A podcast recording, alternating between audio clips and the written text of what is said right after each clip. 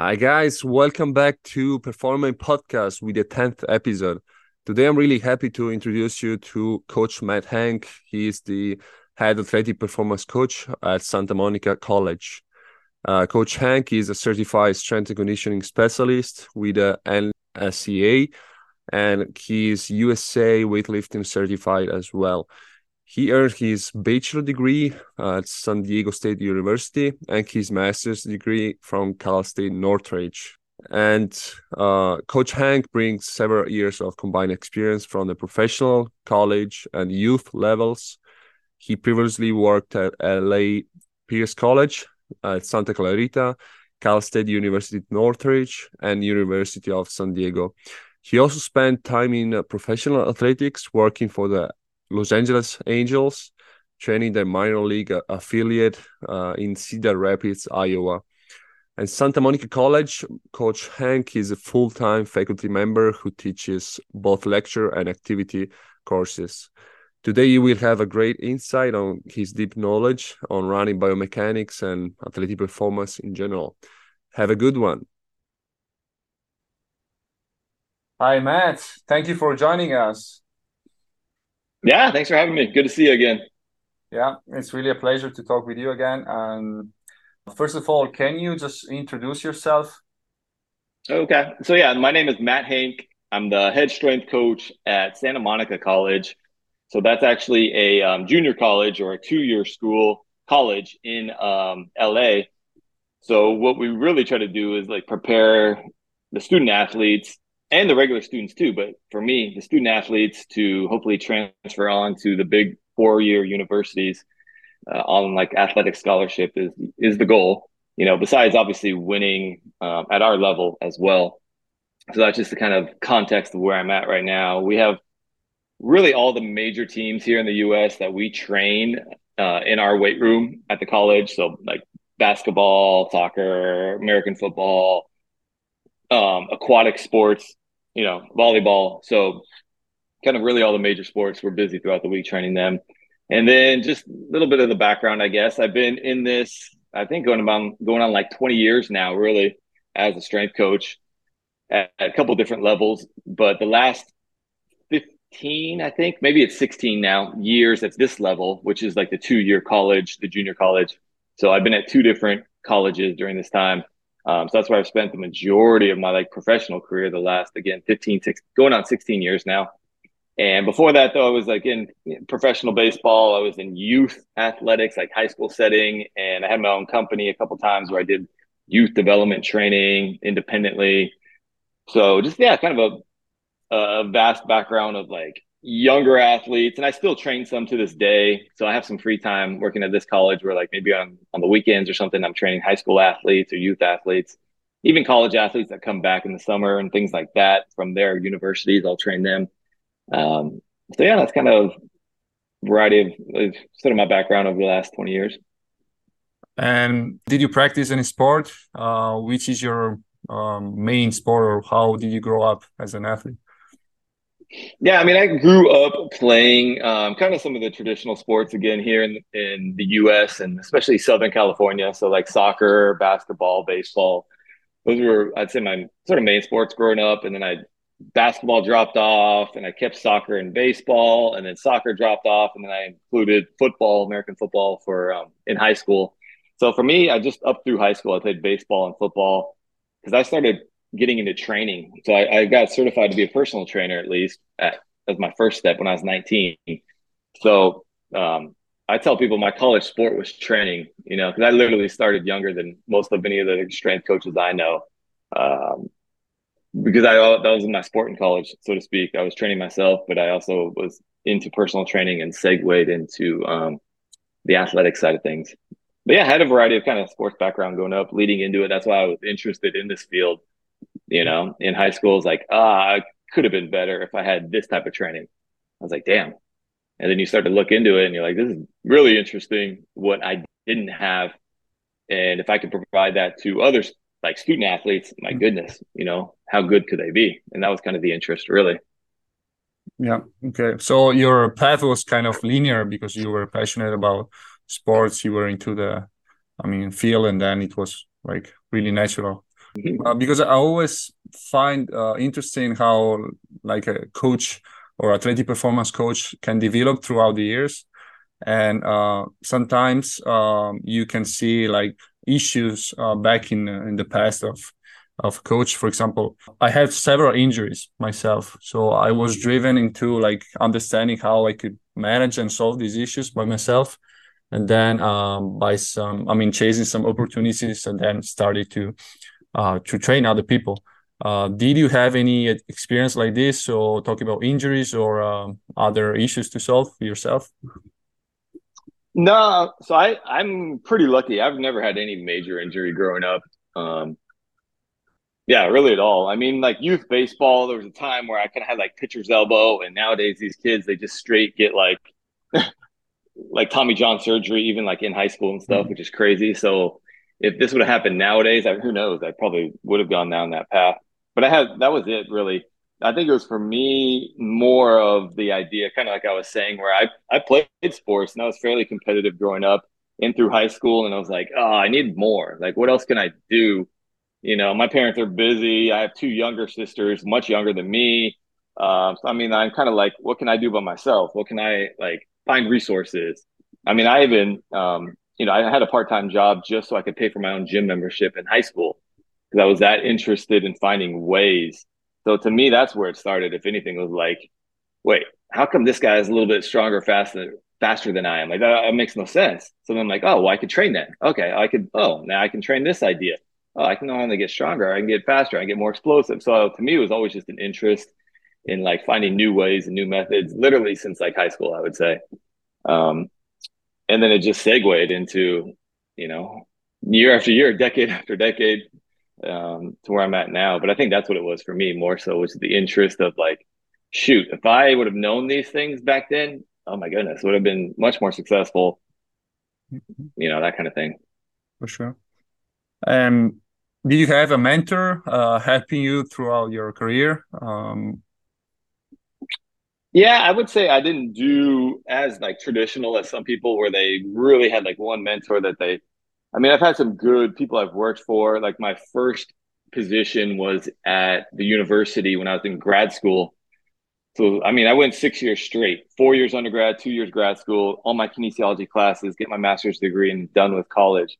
So my first two years of grad school, um, or my first my years of grad school, excuse me, when I was a strength coach, my first two years as a strength coach, um, I was lucky that I interacted and had a boss who's he's actually the head of performance for the Atlanta Braves, Brad Scott.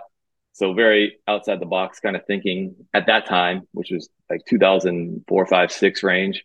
And then I went straight into another position where it was totally different experience. Um, Steve, um, I can never pronounce his last name to this day, but he was the head of the U.S. Uh, men's national team for soccer, Everton Football Club, big time, big time um, sports performance coach across the world. So I was very fortunate to pick his brain for a good 10 months or so. And then it's just, I did a lot like learn from my own, like behind the computer books. So I didn't always meet people, but I would like, all right, Louie Simmons, I'm going to buy every book and watch every video we have to learn about how to get strong. Uh, Olympic weightlifting, like one person was this guy Glenn Pendlay in the U.S. that I learned everything he had, but I never met the guy. um, you know, so that sort of thing. More recently, in the last four or five years, somebody that I do meet and talk with on a regular basis now, this part of my career is um, Darian Barr. So I learned a lot from him, and this is probably one of the first people I talk to on a regular basis about ideas. It's kind of mentoring me through ideas. Uh, but a lot of mine was self study, to be honest, from a distance. I would meet a coach at a clinic and be like, nice to meet you. By the way, I've read all your materials. You don't even know who I am, but I know who you are. so I did a lot of that myself for sure. Yeah, makes sense. Um, before going to the Adarian Barr topic, because um, uh, there is a lot to talk about, like, and then connected to uh, speed in general. Um, I wanted to know how is your um, department at uh, Santa Monica College um, organized? So how many coaches you are, and how, for example, many teams and how many athletes you have to deal with? Yeah. So again, our college itself is is actually big. It's like I don't know right now, maybe 25 to 30,000 students. Like it's a big, big college, but it's also spread out, has online classes, things like that. But just to give you context of how big our college is, it's like a big university. So for the athletic department, it's fairly big as well because we have like American football, that's, you know, 70 guys on the team, men's soccer, women's soccer, that's both 25 plus athletes on each team, men and women's basketball, that's, you know, 15 plus athletes on each team. Um, what am I forgetting? Volleyball, 20 athletes per team. Like, so what else am I forgetting? Maybe some of the aquatics, softball. So we're probably in a couple hundred, I guess you could say, in terms of number of athletes that come in through us in the weight room on a, a weekly basis. And then when I say come to us, it's really so myself as the head strength coach at the college, and then um, the other strength coach, Nick, who's my assistant, and it's just us. So we kind of split teams. We split days of the week. Uh, we have one athletic weight room. It's really nice and it's it's kind of state of the art. But there's one of it, so we got to split which teams come in and which days he's training, which days I'm training in there. And, and then besides that, we'll have some volunteer um, internship type of coaches that come from different universities, like local university, or even from our college. We'll have a couple students from our college who are studying and they um they help us out. So yeah, two paid, one full time, one part time, and then a handful of um, volunteer intern coaches in a couple hundred athletic department students, okay. a couple hundred athletes in the department. Mm-hmm. Okay. Uh, do you have any athletic trainer or physical therapist connected in your facility? Yeah, so we have two full time athletic trainers. Yeah, at this situation where we're at the most junior colleges, these two year colleges, uh, they're so busy because there's two of them only really for all these teams. So it's really kind of like somebody is actually injured and they're missing games. They're the ones at the field or the competition or the sporting event, obviously, like an athletic trainer would be. Um, but then they have some limited resources and how much, say, like rehab they can do just based on their time. You know, we have like a physical therapist or two that are con- that are contracted through the college but we don't have like, like a full time Santa Monica um, physical therapist or physio or chiropractor, let's say. So hmm. those ones are contracted out through our college itself. Yeah. But our student athletes would have access to some of those resources as well. Yeah. Mm-hmm. Um, okay, so now we can talk about uh, your uh, connection to Adarian Barr. And um, sure. when I was, for example, last year in UCLA uh, interning, uh, I was talking with uh, uh, coach that I was working with, and uh, he mentioned me about this. Um, I mean, guy that is um, really sharing a lot of information regarding sprinting and sport performance. And uh, as well, then I talked with uh, Antonio Squillante that he mentioned me about you. And then when I got to know you, I connected the dots and basically mm-hmm. understood how much you are uh, interacting on a daily basis. And so, um, which are the main uh, things that you are taking uh, away uh, during these years, uh, learning from Darien Barr that maybe are like um, debunking some myths? Mm-hmm. Yeah, I would say there's a lot of different things. I mean, even before, that's why I got, I guess to put it in context, the reason I got so interested in the Darien's work, because I was already questioning so much of traditional strength and conditioning it just didn't like make a lot of sense to me. You know, I had already put in like 15 years of work and I did Olympic weightlifting and power weight, powerlifting in terms of developing maximal strength with all these athletes for like 14 years, 15 years. And it was like, eh, they're better, but they're not consistently better. Like I wouldn't have full teams that always get better. Like, yes, this kid got better. Oh, this, she got better. Ah, but this one stayed the same. Actually, know, this one, this athlete kind of got worse oh, this athlete. Eh. So that's what always interests me. I was like, these results aren't consistent. This is insane. Like I'm doing cleans and snatches, like you told me. I'm doing heavy squatting, like you guys told me. When I say you, like the field, of especially like the formal education field in the U.S. Um, but even reading, you know, overseas work and all the Russian literature that I had read all these years, and it's like, well, I'm doing all this explosive work, but it's so general. I'm doing all these plyometrics, but they're very general and now everything's considered plyometric. That that doesn't even make sense. Like any jump was every jump can't be called plyometrics. So I just start questioning things. Um, And one of the first people, even before Darian, was Frans Bosch's material. And meeting him, I met him in person several times. And that was like, Matt, you got to think outside the box. and I was like, okay, okay. So then when I met Adarian, it was a no brainer. So some of the biggest takeaways in sprinting with the with the Darian's concepts would be just not punching the ground all the time. Because like punching the ground is not the same as sprinting. Like to me, they don't even it's uh, water and oil. They don't mix well at all. You know, ground reaction force is not the result of you punching harder. Like I could stand up right now and just punch the ground. I'm not going to sprint. I'm just standing tall and punch the ground. That doesn't make me fast. No, that just means I punch the ground. And I'm actually reaching for the ground when I punch. So I start to extend my leg. I start to get out of a bent position, right? You train basketball athletes. I train everybody. What do they play? They play in bent positions. Nobody plays standing up tall if they're going to be fast. So it just it doesn't make sense. A lot of the basic concepts, the basic drills, A skips and B skips, and um, some of these um, tall hips and punch the ground and uh, piston like action. When you analyzed it, it was like literally doesn't make sense. So I, I took away all those concepts. We don't use anything that I just mentioned. We don't use at our college anymore. We haven't for the last four years or so since COVID, especially. We don't we haven't used any of those terms. So yeah, if you want to jump into any of that kind of stuff, but I would say we don't uh, for sprinting, punching, standing tall, generic A skips, B skips, just lifting heavy squats to make you faster. All those concepts I don't believe in anymore, more or less. Okay. Um, what about instead the rotational component? Um, because uh, I know there is a big topic right here. Yeah. So uh, instead, it's more about that. Exactly. So it's transition to the idea of getting your wheels to spin is like the analogies I use with my athletes now. Instead of punching in piston like action, that's what we used to use. We tell our athletes back in the day, punch the ground like you're a piston. But now we're like, no, rotate and spin the wheels. We want rotation. We want our foot to hit the ground and we want to rotate our body over that fixed foot in the ground. And then all of a sudden the athletes just start rolling. So that's another word we use too, like a ball rolling. And I'm like, hey, can you guys roll faster? And then that turns into the type of drills that we do now that mimic those type of actions, like folding up fast, dropping down fast, rotating fast, falling fast. Um, those are all the kind of drills now we do with our athletes for speed development instead of linear, robotic punch, swing your arms like a robot. Anything that looks robotic, we just got rid of more or less.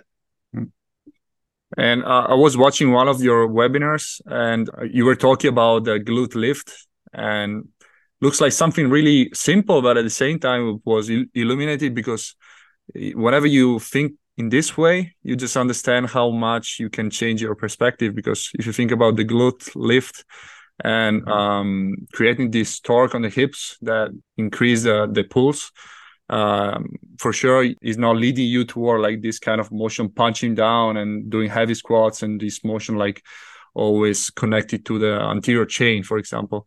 What do you think about yeah, no for sure. Yeah yeah no like so even the, the glute lift idea is kind of combined with like back leg training as well. Yeah. so the idea like traditionally what i was taught and i was taught pretty formally too like i went through usa track and field education certification. And again, I had my master's obviously from a U.S. university, and I did all my studying very formal, like NS, excuse me, um, like NSCA, um, United States. So very formal education. They would tell you in sprinting, your glute is going to like kind of punch your leg down to the ground. And then if you just turn everything upside down or 180 in terms of your thought process, it makes more sense. So the glutes actually, your foot's in the ground and your glutes like driving or launching you forward with this rotation, this backward upward rotation component. So quite literally the opposite of what I used to think. And it's we're having much greater success with the glute, with your foot on the ground, right? Your glute lift is that idea of kind of like this rotating or launching you or ro- again rotating your hips forward, boom, and your leg um, kind of spins backwards but then that also shows how important the backside mechanics are.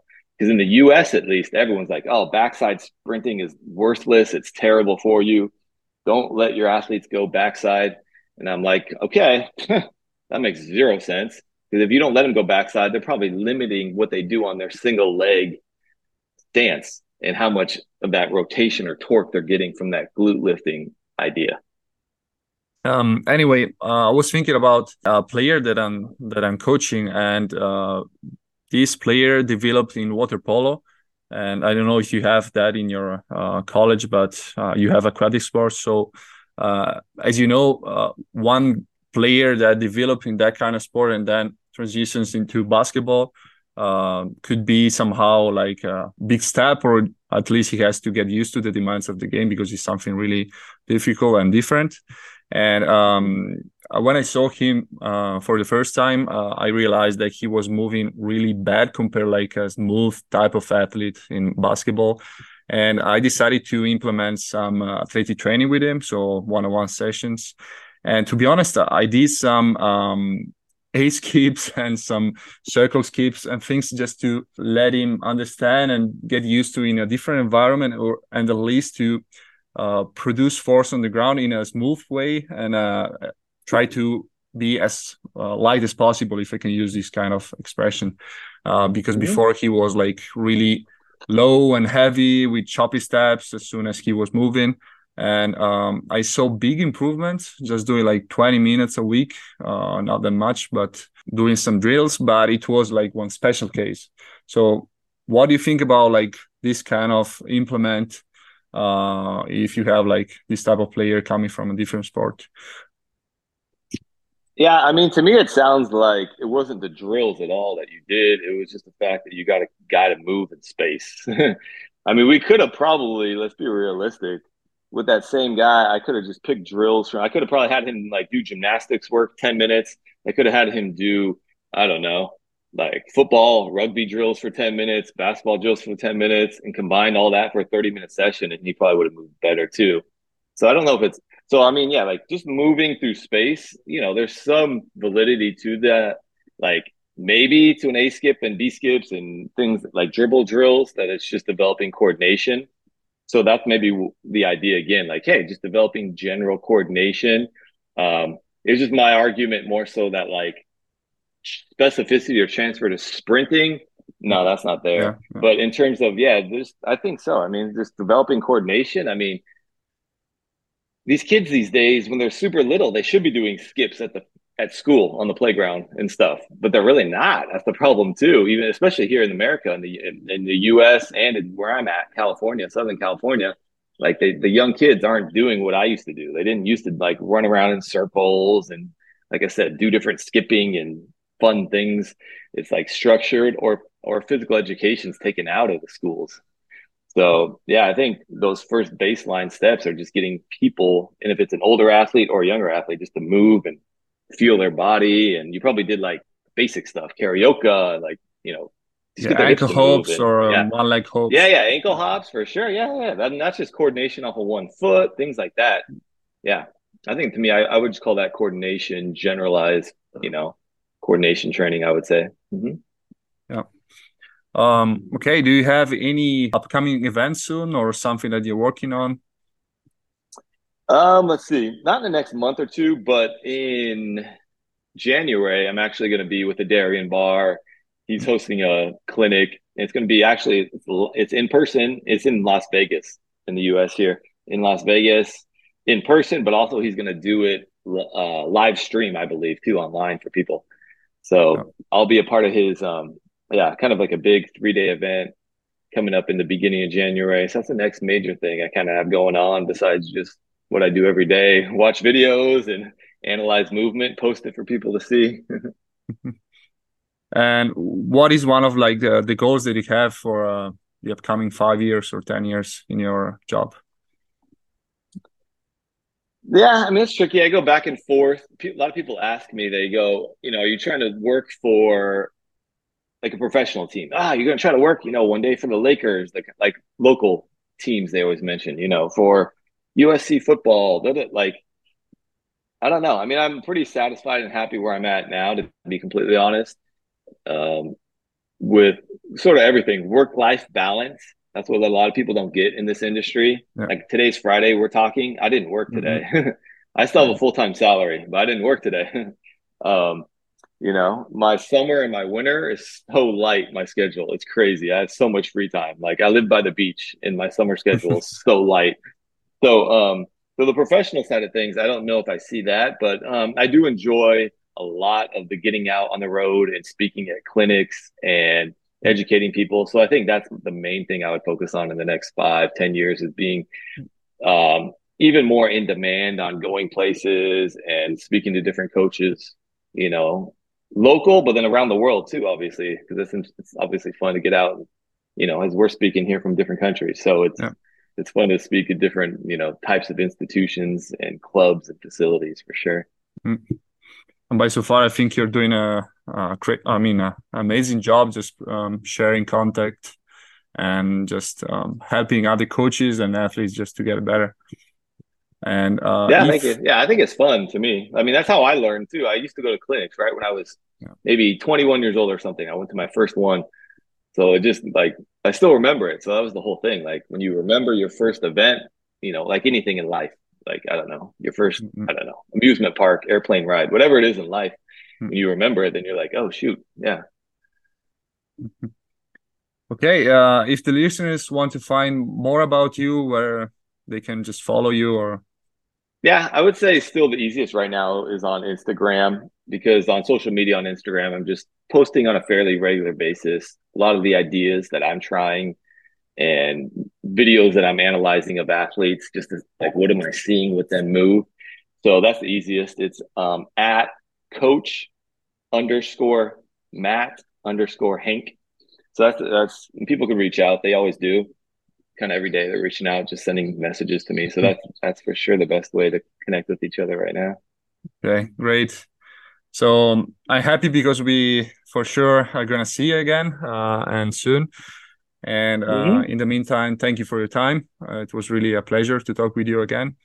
Yeah, no, thanks for yeah, it's good to see you. And yeah, let me know the exact dates you're here in LA again. That's not far from me, so that'll be good.